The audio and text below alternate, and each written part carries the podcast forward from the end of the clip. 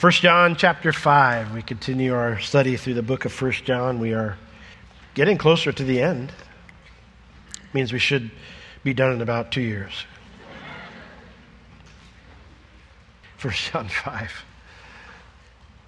Pastor Justin talked about last week, the beginning of chapter 5. He talked about this idea that our decision to follow Jesus, it changes us. We've been birthed anew. And by yoking in with Jesus, who now lives inside of us, we overcome the world, right? We walk in love, we walk in obedience, and, and it's not a burden because Jesus is the one doing the heavy lifting, right? That awesome life is possible because Jesus is a real person. He's not a figment, he's not an idea, he's a real person. When someone says your name, they're referencing a real and unique individual that can't be anyone else. You're not an idea, you're not, you're not a concept, you're a person. Oh, they might misname you or their impression of you might be completely wrong. But none of that changes the fact that you're a unique individual, a real person. And so, who is this person called Jesus, the Son of God, that we closed verse 5 with? Well, John answers that by giving us God's personal testimony. So, we're going to pick up in verse 6. I'm going to read verses 4 and 5 for context. 1 John 5, verse 4, it says, For whatsoever is born of God, overcomes the world. And this is the victory that overcomes the world, even our faith. Who is he that overcomes the world? But he that believes that Jesus is the Son of God. This is he, Jesus, the Son of God, that came by water and blood, even Jesus Christ. Not by water only, but by water and blood. And it is the Spirit that bears witness, because the Spirit is truth. For there are three that bear record in heaven the Father, the Word, and the Holy Ghost, and these three are one. And there are three that bear witness in earth the Spirit, and the water, and the blood, and these three agree in one. If we receive the witness of men, the witness of God is greater. For this is the witness of God, which he has testified of his Son. John starts off in verse 6 after saying, Who is the one that overcomes the world? It's the one that believes that Jesus is the Son of God. So, who is the Son of God? Who is Jesus? He says, This is He. This one, the Son of God, is also the one who came by water and blood, even Jesus Christ. Not by water only, but by water and blood. Listen, God the Son, the second person of the Trinity, prior to his incarnation, would be wholly unfamiliar to all of us. If we were our first time to have heard about or met Jesus was him in all of his glory before his incarnation, we would not recognize him. Oh, we would see, we see hints of him in the Old Testament, but I doubt most of us would recognize him unless the incarnation occurred. When we think about Jesus, we think about him living as a man, the three and a half years of his ministry that are recorded in the Gospels. And so by using this phrase, this one, the one who's the Son of God, is this too. By doing that, John is identifying the person that all of us are more familiar with. And so, while genuine Christians believe that Jesus is the Son of God, John connects that belief to the humanity of Christ that is more recognizable to us.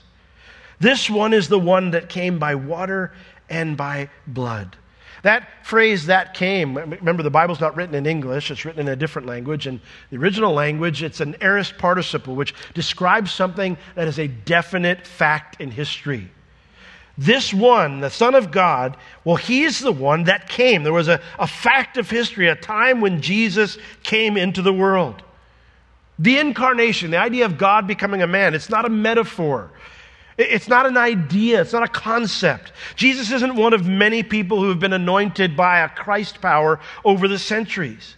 Jesus is the Son of God from all eternity who stepped into time by becoming a man. And why did Jesus become a man? To accomplish something we could not do for ourselves. Now, to accomplish what we could not do for ourselves required him to identify with us. And John tells us that Jesus identified with us in two ways he came by water and by blood. Now, if you try to figure out and go, what in the world does that mean? You will find lots of explanations if you start doing research of what John meant by the water and by the blood. I personally find it interesting that John just says it and offers no explanation. He says it as if his readers back then knew exactly what he was talking about, which means early believers probably did know what he was talking about. When they heard the letter read to them, and they said, Oh, yeah, Jesus came by water and blood. They knew exactly what he's talking about. That is a problem for us, though, because we don't know what he's talking about. That's not a phrase we use today. So we have a difficulty because we are 2,000 years removed from John's words. Now, some might say, well, times are different now. Why, why does it matter what John or anyone else said 2,000 years ago? Why is that important? Well, it matters because you and I have not seen Jesus. If you claim to have seen Jesus, we have some exorcists in the lobby and they'll help you out. No, I'm just kidding. The idea is we were not there. The whole reason this thing called Christianity exists is because there was a real Jesus who had real followers, and those real followers told others about the real Jesus. That's why Christianity exists. We believe today because others believed and passed their message down to us. There is no Christianity without their testimony. There is no other way to know who the real Jesus was and what the real Jesus did and what the real Jesus wants us to do unless we're going to make it all up. If we don't have these eyewitness testimonies. Now, what's interesting is Jesus addressed this very topic before he died. Look at John 17 with me. Now, I have to apologize because we are going to look at a reference a lot of verses today. Um, we always post the verses I reference, so if you miss one, um, when you, can go look online and you can get a list of the verses that I referenced. But there will be a lot of references this morning. We don't usually do a ton of that. We try to usually stay within our context. But Jesus in John 17, many times this is called Jesus' high priestly prayer. It's his prayer right before he goes to the cross. And first he prays for himself, then he prays for his disciples who are there with him in the Garden of Gethsemane. But then in verse 20, he prays for another group. John 17, 20, Jesus says, Neither pray I for these alone, his disciples, but for them also which shall believe on me through their word. Do you see that? Jesus was praying for you and me. Those of us who would believe on Jesus because of what they said, their testimony. And what did Jesus pray? That they all may be one, that we might all be on the same page. We all would be unified in what we're saying about God and what we're saying about Jesus. That's important.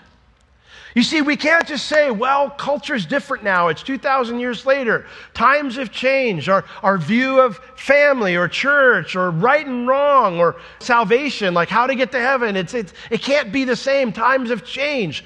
Doesn't matter if times have changed. Culture can change. People's viewpoints can change. But Jesus himself prayed, Father, my prayer, my request, my desire is that those who believe the testimony of those who are with me right now, they'll all be on the same page. That's what he prayed for. So if, if we're going to call ourselves Christians, followers of Christ, what he said and how he looks at things cannot be changed. They have to stay the same. And his desire was they, are, they all may be one as you, Father, are in me, and I in you. We're going to look at this later in 1 John 5 about how much there is agreement within the Godhead, in the, in, in the triune Godhead. But the idea here is that in the same way that they're all in agreement, the Lord wants us to be in agreement. He says, I, the, uh, as you, Father, are in me, and I in you, that they may also be one in us. Why? That the world may believe you have sent me. If the church or different churches are going to decide and go, well, we're going to decide to change what the Bible says, or we're not going to do what the Bible says, we're going to change our view on how we look at anything. You can put it out there family, marriage, gender, church leadership, right and wrong, salvation, any topic you want to throw out there. We're going to change it because the culture's changed, times have changed, things were different back then than they are now. Then Jesus is saying the part of why that needs to stay the same is so the world may believe that you sent me. They're not going to believe in Jesus. They're going to believe in something else, maybe a church organization, maybe an ideology, maybe a political quest, but they're not going to believe in the Son of God. The way that they're going to know Jesus is through us maintaining the truth, the message. Everything that we've been talking about in 1 John God's great love for us and the assurance that we are saved and we're His forever. The joy that comes from deepening our relationship with Jesus. Jesus prayed that we would experience that. He prayed that we would be in unity with the disciples' testimony, and their testimony is found in the Bible. So it matters. It's why we study it. It's why we spend so much time here and we place such emphasis here at Calvary Chapel Orlando on studying the Bible, on teaching it in our services. Because if we're going to know the real Jesus, we need to know his words to us. So that still doesn't answer what the water and the blood is, it just explains why we need to know. So, how do we bridge this 2,000 year gap on what John meant by the water and the blood? Well, one way is to find people who were closer to the target. We're 2,000 years removed, but what did people believe about what John meant who are closer to the time when he wrote it? Well, the oldest viewpoint is that the water represents Jesus' baptism and the blood represents the cross. And while that, it does make me wonder why didn't John just say that, I can see why they thought that way. Uh, in Matthew chapter 3, verses 13 through 15, when Jesus is being baptized, we see an interesting exchange between Jesus and John the Baptist. It says in Matthew 3:13, then Jesus came from Galilee to Jordan unto John to be baptized by him, but John forbade him. I always wonder what that was like, you know, because like if you're in a family setting, you know, or you're out in public, you know, you don't tend to be like, hey, what are you doing here? You're, you're not supposed to be here. You don't need to be baptized. You, you kind of, you know, you, you nudge them or you give them the eye. I don't know, like you see Jesus coming down, he's like, no, no, no. I, I don't know. He forbade him, but then as Jesus got closer, he says to him, I need to be baptized by you, and you're coming to me? That doesn't make any sense. And then Jesus explained. Jesus answering said unto him, Suffer it to be so. No, no, let's do this. Why? For thus it becomes, it's necessary for us to fulfill all righteousness. God has requirements, and I need to fulfill them. In other words, Jesus, he didn't need to repent of sin as baptism symbolizes. He didn't need to do a ritual to profess a new direction for his life. But his words in verse 15 show that he was identifying with us in his baptism. This is what God requires of all men, that they would turn from their sins and follow me. And it, I need to fulfill all God's righteous requirements so that I can be qualified as a man. He's qualified already as a son of God, but he didn't come to do this as the son of God. He came to do it as the son of man and so that he could be the perfect man who could take our place on the cross. He identified with us in his baptism. We look in 1 Peter chapter 2, verses uh, 21 through 24, and Peter tells us he also identified with us in the cross. In 1 Peter chapter 2, verse 22, it talks about Jesus who did no sin, neither was guile found in his mouth. And it explains he an example of how he didn't sin. When he was reviled, he did not revile back. You know, when he was insulted or mistreated, he didn't mistreat or insult back. When he suffered, he didn't threaten people, and he could have. He's the Son of God, he's the creator of the universe. He could have said, You know what? I'm done. And he could have backed it up. But instead, he committed himself to him that judges righteously. We are all supposed to live that way. When someone insults us, we're not supposed to insult them back. When they mistreat us, we're not supposed to mistreat them back. We're supposed to commit ourselves to God, who's going to He'll right every wrong eventually, and we trust Him and say, Lord, you're going to take care of me. I'm going to love this person, just like you do.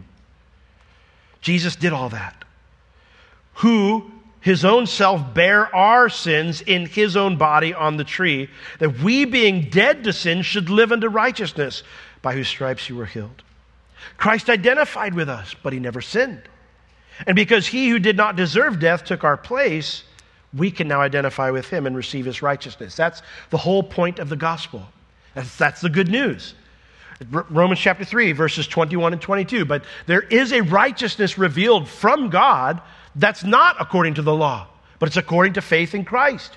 We can now be right with God. We can be holy and clean before Him. We can be forgiven by placing our trust in Christ and His sacrifice for us on the cross.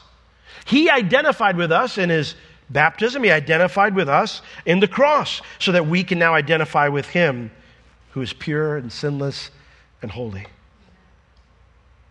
Now, while that makes sense, and this is how most in the early days of the church understood John's words, I would propose, amongst lots of other explanations people have given that most of them I think don't make sense, I would propose one other viable alternative. And it's this John used this phrase, coming by water, before. Look at John chapter 3, verses 5 and 6. Again, a little context here. This, these words of Jesus come when he's having a conversation with the, the Pharisee named Nicodemus. And Nicodemus, he comes to him at night because he doesn't want to get in trouble with the other religious leaders. And he, he says, Listen, teacher, we know no one can do what you're doing unless you come from God. But he's like, Explain what's going on here. Why are, you you know, the idea is he's clearly wanting some explanation of why are you opposed to the religious leaders? Like, wh- why are we at such odds here? And Jesus just to him, He goes, Listen, man. I mean, he didn't say, Listen, man. He said, Verily, verily. He said, Truly, truly. He said, What I'm, what I'm about to tell you is, is 100% true. Except a man be born again, he can't see the kingdom of God. Cuts right through all the political nonsense, and he goes, Nicodemus, you need to be born again. Now, Nicodemus knew what it meant to be born again. That's an idea that was used by the Jewish people. They, they would, that's what they would describe when a Gentile was converting to Judaism and they'd get baptized. And, and so, to, to prove the fact that now their old life, Gentile life, was dead, now they're following Jehovah, the one true God. He knew what that meant, but he thought, well, Jews don't need to do that. We're already God's people, we're already saved. So Jesus explains to him. Says, You were born a Jew, you're born an Israelite. True. He says, Truly, truly, I say to you, except a man be born of water and of the Spirit, he cannot enter into the kingdom of God. And then Jesus explains what each of those is. That which is born of the flesh is flesh. Born of water is being physically born. That which is born of the Spirit is spirit. He's talking about physical birth and spiritual birth. So I'm inclined to believe that since John has already used this phrase, being coming by water, to refer to physical birth, that it makes the most sense to me that he's going to use it the same way in all of his writings. And so I think the water refers to Christ's birth and the blood to Christ's death, because those are the bookend events of every human life. John could be saying that Jesus fully identified with us, you know, in his baptism and his death on the cross, but, but that's not fully identifying with us. However, he did fully identify with us because he's lived every stage of life you and I could live. He was born as a babe, he grew up as a kid, he was an adolescent, and then he was an adult. And so I think it makes the most sense to me that John is saying that Jesus fully identified with us because he didn't skip anything we need to go through. Now, think about the significance of that for just a moment. God the Son, the one who existed from all eternity and flung the universe into existence. Jesus, the Messiah, the promised King who came to rule and reign. He didn't skip any part of humanity. That's because he fully identifies with what you and I go through. Hebrews chapter 4 verse 15 tells us that we have a high priest who he can be he can be sympathize with what it feels like to be weak. He can sympathize with our struggles because he was tempted in every way that we are, yet he never sinned. Jesus understands. He can identify with you and me. And then, not only did he identify with us in life, but that same eternal God and rightful King tasted death for all of us. Hebrews chapter 2, verse 9, the writer says, But we see Jesus, who was made a little lower than the angels for the suffering of death crowned with glory and honor, that he, by the grace of God, should taste death for every man. If you keep reading, it mentions he tasted death for all of us. He, he identified with us in life and in death, and he's not ashamed to call us brethren. Isn't that awesome? I believe this is a simple understanding. I think it's consistent with John, with John has already said in the Gospels. But if you want to go with baptism, that's fine too, because either way, John's point is the same. Jesus, the Son of God, the Messiah, identified with us, not just by his life, but also by his death. Now, no testimony holds up with just one witness, so John gives us another here at the end of verse 6. 1 John 5 6, he says, And it is the Spirit that bears witness because the Spirit is truth. Now, the phrase here, bear witness, it means to provide information about a person of which you have direct knowledge. I could provide information about some things, but only certain things are from direct knowledge. The Holy Spirit knows Jesus intimately, personally. So he can give direct knowledge about him. He can, his, he can give a testimony about him that comes from direct contact with him. Now, what is the testimony? Well, this is, again, in the original language, a present participle, which means it's not something the Holy Spirit did in the past, it's something He's currently doing and something He will continue to do. So, what information does the Holy Spirit continually provide about Jesus? Well, two kinds of information. Number one, everything He teaches us from the Scripture. In John chapter 16, verses 13 and 14, Jesus says, I'm going away, but I'm going to send the Holy Spirit, the Spirit of truth, and He will guide you into all truth. He will teach you and explain to you the things that I've said to you, and He'll bring them to your remembrance. Maybe you've experienced this before. I'm teaching. Well, let me, let me phrase it. I've experienced this before, where I've had people come through my line and they said, Pastor Will, thank you so much for that message. It really encouraged me. In fact, the part that encouraged me the most is when you said this. And I'll think to myself, I didn't say that. But it's happened so many times, I know what's going on. What's going on is this, and you probably experienced it. I'm talking, I hit on something, and now the Holy Spirit starts teaching you. He starts bringing it directly to what's going on in your life, and now you're looking at a different verse, and a different verse, and a different verse, and you got your own little Bible study going on while I'm rambling, and the Holy Spirit's teaching you. Right? You've experienced that. You know what that's like. This is the regular thing the Holy Spirit does with us. I'm not saying He does it every Sunday, but the, I'm saying, though, this is something He's still doing. It's not just something He did in the past, it's something He's still doing. He does it when you open your Bible at home, when you go out on your porch, or you're sitting at the table and you read your Bible, and now He starts speaking to you. You know, my kids, they tell me, they would tell me when they're little, said, God doesn't talk to me. I said, let me ask you a question. I said, you remember when you, you didn't clean your room and you went and you were out playing? Yeah. I said, Did you hear a voice telling you you need to clean your room? Well, yeah, that was God talking to you. The Holy Spirit, He convicts us, He teaches us, He encourages us, particularly when we open God's Word. Everything that He teaches us from Scripture, that's His continual testimony of Jesus. But the second way that in, uh, kind of information the Holy Spirit continually provides about Jesus to us is very practical. It's everything He's doing in us and through us. There's an interesting verse, Acts chapter 5, verse 32, when the disciples were on trial. The religious leaders had arrested them, told them, stop talking about Jesus, stop making people feel better in Jesus' name. We laugh. There are people who are angry that you even talk about healing now. They're angry. They say, well, nothing's wrong with people if, if they have an illness or a sickness or a disease or some type of disability and stuff. I mean, you shouldn't diminish them by saying they need to be, be helped. Really? That's what we've come to? That's how hard our hearts have become against the Lord? I didn't think that when I was a knucklehead college student and jumped off my top bunk and shattered the bottom of my foot. I was in so much pain I couldn't walk that I almost lost my job. I wouldn't be able to pay for my schooling. I remember I saw multiple doctors and like, there's nothing we can do. That part of your body, it just needs to heal, and it's not healing. I'm going to be like this for the rest of my life unless it heals. Yeah. I remember being in a little tiny, we called it a, a koinonia meeting. It was on Tuesday nights, and we'd have a time where someone would do a small teaching, and then we have a time of worship and just prayer. A lot of like what we do at our night of prayer, and our monthly night of prayer. We just wait on the Lord and, and give opportunity for the Holy Spirit to work. And I remember the guy said, Listen, if you, if you want to become prayed for, for to be healed, come on up, and we'll anoint you with oil. We'll pray for you in obedience to God's word. And we're sitting there going, Lord, I, I, I don't want to lose my job. I, I can't work, though. I can't stand. I can't stay on my feet. And the Lord said, Go up. I'm going to heal you. I felt like He said that in my heart. I walked up and I woke up the next day and it was gone. I remember my, my son, my oldest son, when he had this raging fever and we're going to take him to the hospital. And I just felt like the Lord said, just before you go, just pray for him. I, I want to heal him. And I was like, okay. So me and Bev, we laid our hands on, on Joel and we prayed for him. And fever is gone like that. Does that always happen? No, because God has plans and purposes for the things that we go through sometimes. There is a suffering according to the will of God, Peter tells us. But God still heals.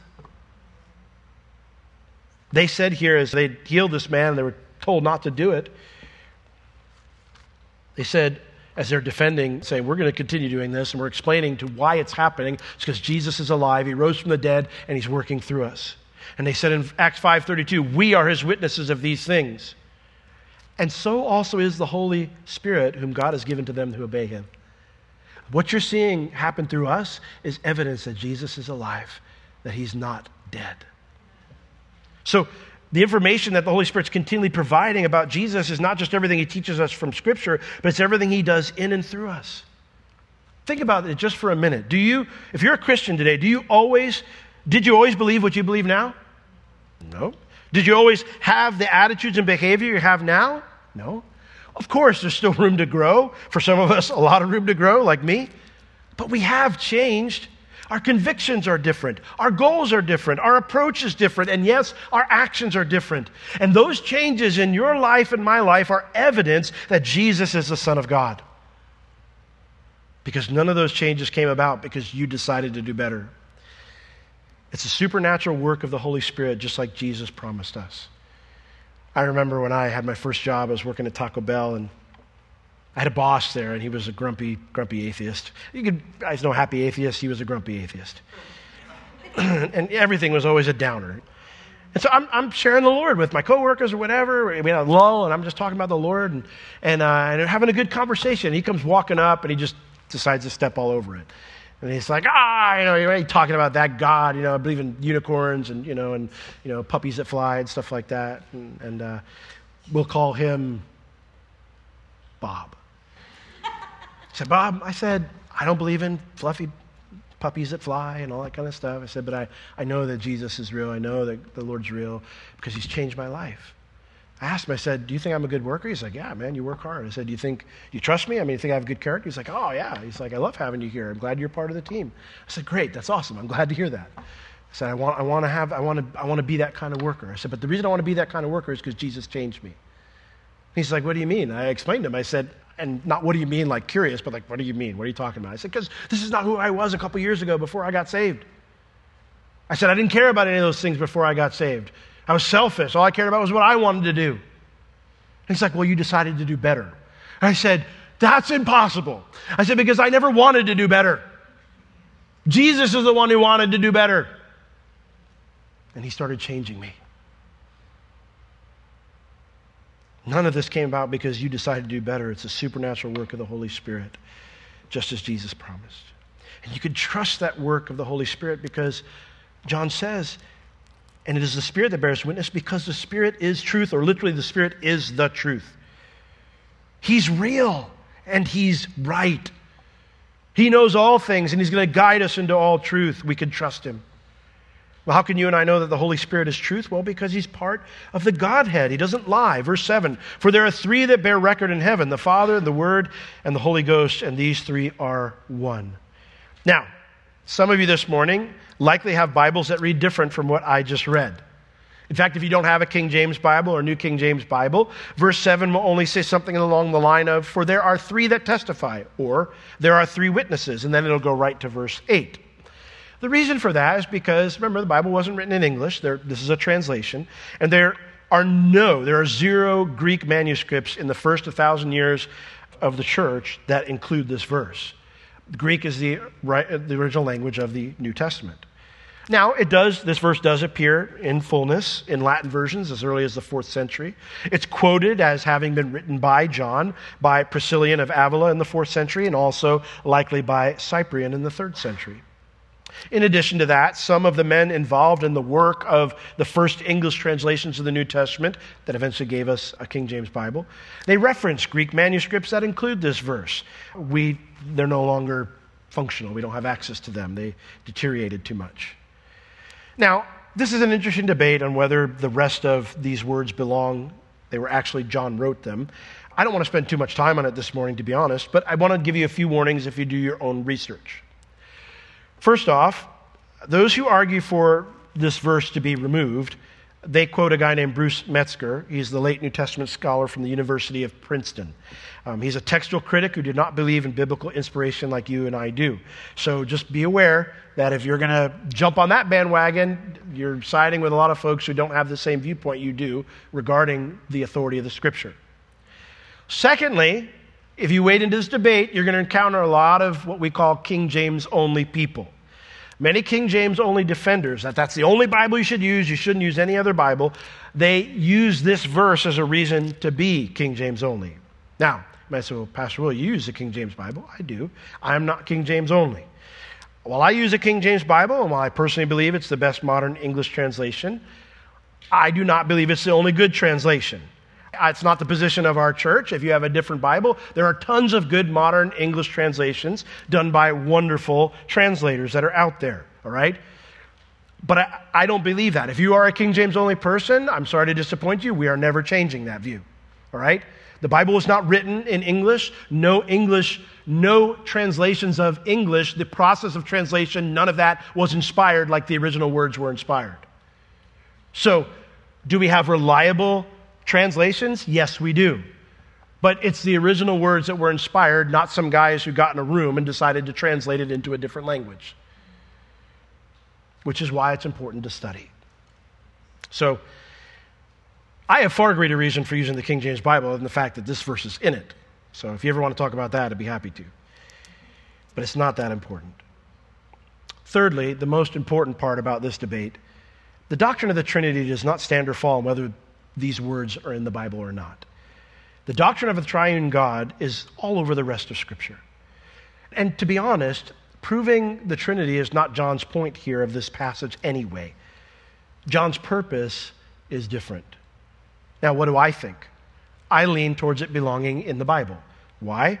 Because the first words of verse 7 are in all the manuscripts, which is an important factor. The phrase here, for there are three that bear record, they're all, uh, the phrase bear record is a masculine gendered participle. We don't have, if you have ever learned a foreign language, you may know that like you can't miss, mix and match in a lot of languages gender, right? Like if you use a verb, the noun needs to correspond. Otherwise, you're talking of the verb applies to some other noun that corresponds with it. That's how Greek works. That's how biblical Greek works. So when we look at the words water, blood, and spirit in verse 6 and verse 8, they're all neuter gendered. They're not masculine gendered. So in Greek, you can't say this means the water, the blood, and the spirit if the gender of the words don't agree. In contrast, the word father and the word word, referring to Jesus in verse 7, they are masculine. There are no other masculine references before verse 7 or after verse 7 that could apply.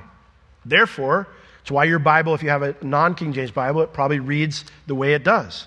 If you remove the rest of this verse from the Bible, it's like John says, Oh, and there are three witnesses. But then he kind of loses his train of thought, shrugs, and goes, Okay, verse 8. So I tend to believe they're probably there. Because if we leave the rest of the words in, then the sentence now makes sense. Why can we trust the Holy Spirit? Well, because he's a member of the Godhead, and all of the members of the Godhead agree in everything they say. Because that's what heaven's like. I mean, look at our world here. You can't get many people to agree on anything. And then they want to fight about it. We, we are so angsty and so angry and so, so, to be blunt, hateful. But not like that in heaven. A place that we cannot see, but a place where all is done as God wants. It's a place where only truth exists. In Matthew 6:10, Jesus prayed, "Thy kingdom come, thy will be done on earth as it is in heaven." Everything's the way God wants it to be in heaven. It's perfect. In Revelation chapter 21 verse 27, it tells us that in heaven there's no one that loves or makes a lie. Can you imagine what that would be like? You don't have to worry. Like I have to worry anytime I read anything on the internet, I have to wonder if it's true. Because everything is a snapshot. And anytime you take a snapshot, you're leaving out what's around the snapshot.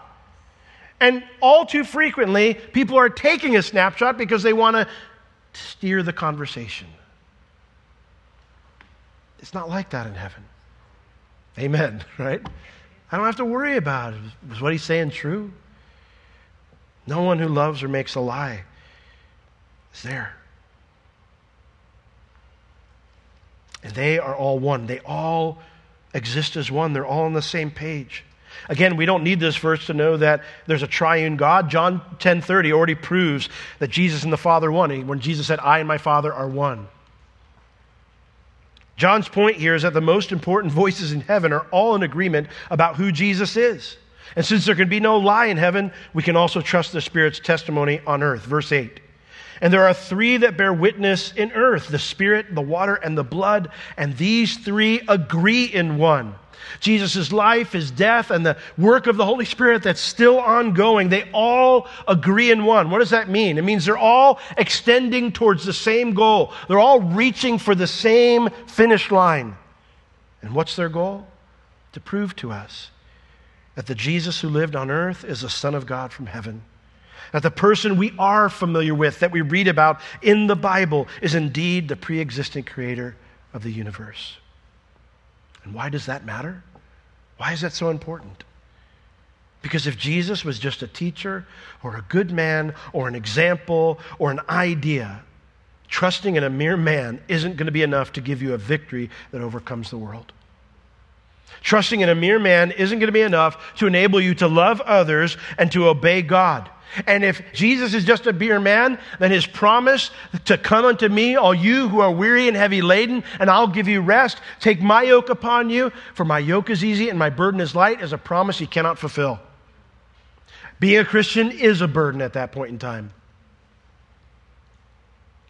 But because Jesus is the Son of God, he's able to live inside of us. He's able to live through us. Jesus' life, his death, and the work of the Holy Spirit. That should be enough to convince us. Because that would be plenty of evidence in any other situation. Look at verse 9. If we receive the witness of men, the witness of God is greater. Remember, you could say an if then statement in the Greek language four different kind of ways. And this is the one of reality. So normally the if can be translated since. Since we receive the testimony of men, well, the witness of God is greater. If three people were to come to you and collaborate a situation, did you see the bat on Friday night? Yeah, I saw the bat. He was flying back and forth. Is there really a bat in the church on Friday night? Yep, I saw him. Did you see him? Yeah, I saw him too. You'd go, I guess there was a bat. Some of you are going, Is there a bat now? I don't know.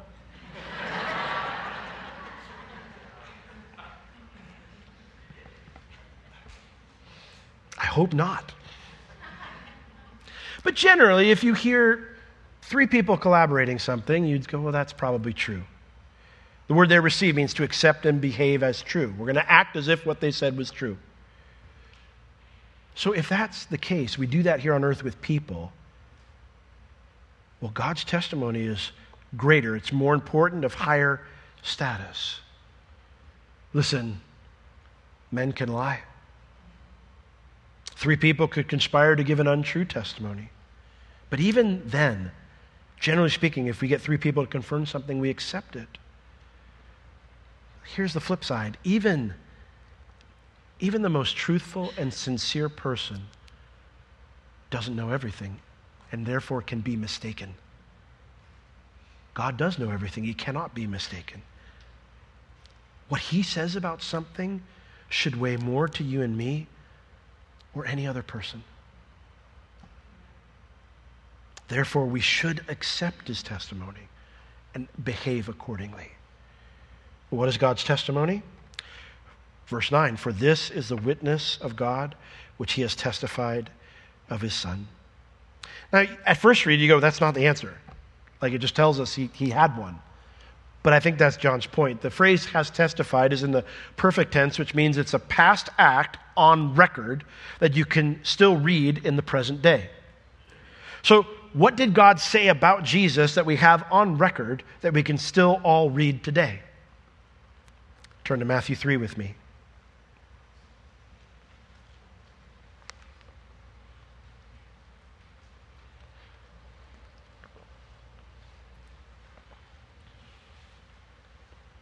Matthew 3. We read verses 13 through 15, Jesus' baptism. After Jesus explained, then John allowed him to get baptized.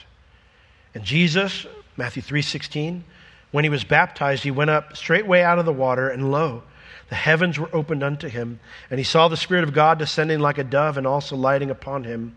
And lo, a voice from heaven saying, This is my beloved Son, in whom I am well pleased. Look at Matthew 17, verse 5. a later time in Jesus' life. On the Mount of Transfiguration, Peter, James, and John are up on the mountain, and Jesus is transfigured. They got to see him with that glory he had before he became a man. They got to see him in his pre incarnate state. And then Moses and Elijah are coming, they start talking to him. And Peter's thinking, This is awesome. He's like, This is it. This is where we get it started. Let's build three tents one for Moses, one for Elijah, and one for you, Jesus. And then we can start the campaign. We can start to make the world a better place again. We can fix everything. Let's go. And while Peter's saying all this, the Lord interrupts him. says, A cloud came uh, uh, it says, a, a, a cloud overshadowed them, and behold, a voice out of the cloud, while Peter was still speaking, said, This is my beloved Son, in whom I am well pleased. Listen to him. Peter, stop talking. Your whole plan, that's not my plan. Listen to Jesus, because this is my beloved Son, in whom I'm well pleased. One more. John chapter 12, right before Jesus went to the cross. Jesus has just ridden into Jerusalem, the triumphant entry that we celebrate on uh, Palm Sunday. He's cleansed the temple. In John 12, 23, Jesus knows he's, the cross is right around the corner, just a few days away. And he says, The hour has come that the Son of Man should be glorified. Lord, I'm coming back home. You're, I'm going to rise, I'm going to die, and I'm going to rise from the dead. So, Father, verse 28, glorify your name. God, let's do this. This was the whole plan from the beginning. Let's do it. Let's finish it. And as Jesus says, Father, glorify your name, then there came a voice from heaven saying, I have both glorified it and will glorify it again. And the people, therefore, that stood by and heard it, they said that it thundered. And others said, Well, no, an angel spoke to him. But Jesus answered and said, This voice did not come because of me. I didn't need to hear God say that. It came for your sakes. Now is the judgment of this world. Now shall the prince of this world be cast out. I'm going to deal with the enemy. I'm going to deal with your sin. And when I, if I be lifted up from the earth, crucified, I will draw all men unto me. But this was said. You heard God's voice, God's testimony, because it was you who needed to hear it. God the Father did this for our benefit. So we would have a record of his thoughts on Jesus. What are God's thoughts on Jesus? Well, they're clear. This is my son. This is my son. This is the one I've loved for all eternity past, and I still love him now. What he does brings me pleasure. So you must listen to him. Why do we trust in Jesus? Because this book, this very old book, is the record of everything important that we need to know about him.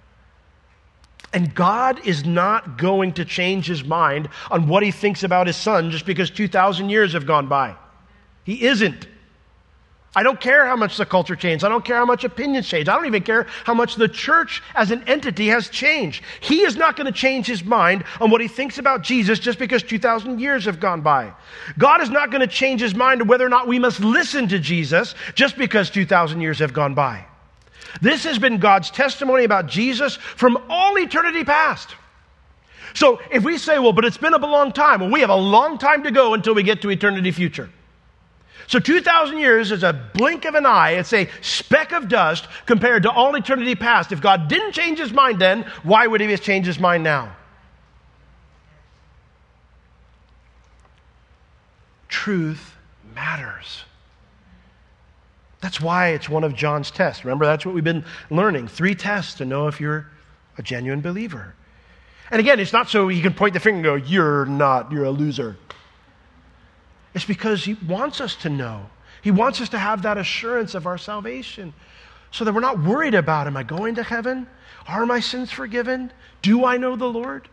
He wants us to have the joy of knowing I am my beloved's and he is mine, and I'm going to be with him forever so we can keep going deeper in our relationship with Him.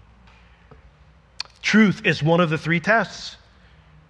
So, my question to you this morning as the team comes up is do you pass it? If you do, you say, I believe. I believe what the Bible says about Jesus. I believe God's record about His Son. All right? Then rejoice. God's at work in you. You're forever His. Keep going deeper with Him. But if you don't pass the test, say, I don't believe that. Or if you're fighting the Bible's testimony about Jesus, then you have real cause to be concerned. Because it says in Revelation chapter 21, verse 27, that whosoever loves and makes a lie will not be there. You do have reason for concern. So, my encouragement to you this morning is stop fighting that. Stop leaning on your own understanding. You don't know everything. In fact, you and I know very little. So, how could you and I possibly know what is best for us? We can't. We're not the best determiners of what is best for us. In contrast to what, the fact that we don't know, God does know everything, and He loves you intensely. So much so that He stepped out of the perfection of heaven and into our mess to die for you. His plans are always what is best for you. And so, won't you heed the Father's testimony? Won't you heed the Spirit's testimony? Because in Revelation chapter 22, verse 17, this is the Spirit's testimony. It says, And the Spirit and the bride say, Come, come. Stop staying away. Let him who's thirsty come. If you're thirsty, come. If you want answers, come. And whosoever will, let him take the water of life freely. What do you have to do to, to be saved? What do you have to do? You, you don't have to do anything to earn it. You need to confess Jesus as Lord. You need to recognize that I'm not a good person. I need a Savior, and I believe Jesus came and died for me. So, Lord, I want to follow you from now on. The Bible says if you do that, He'll give you the water of life for free. Now, John isn't done talking about God's testimony. He's got more to say, but we're out of time. So we'll talk about the rest of what he has to say in the next few verses next Sunday. Let's all stand. I'm going to pray right now, and in, in a moment, if you're here this morning and you don't pass the test, you've been fighting against God or you've been leaning on your own understanding, I want to give you an opportunity to repent and to place your trust in Christ. So, as I pray, if you want to do that, I'm going to give you that opportunity. Please respond. So, Lord, we thank you so much for your testimony here about Jesus. And Lord, Lord, we're so grateful that we can know that you haven't changed your mind. It's not something we have to figure it out on our own. We don't have to make it up as we go. We can look and we can see what you said and what you think. And therefore, we can know the real Jesus who really lived and really did things and really said things and, Lord, told us what we need to do. Thank you for that, Lord, and our desire is to follow that. We receive your testimony this morning. And with every eye closed and every head bowed, if you're here this morning and you're saying, I want to receive that testimony, I want to repent of my sins and trust Christ as my Savior, just lift your hand high because I'd like to pray with you as you make that decision this morning. Jesus said, If you confess me before men, I'll confess you before my Father in heaven. So if that you want to make that confession this morning, just lift your hand high and I'd like to pray with you as you're making that decision. Jesus said, I'm the way, the truth, and the life. No man comes to the Father but by me. There is no other way. There is none righteous, no, not one. Anybody want to receive Christ before we close? Just lift your hand high. Well, Lord, we thank you so much for this good news, and we love you, and we give our lives to you this morning. In Jesus' name we pray. Amen.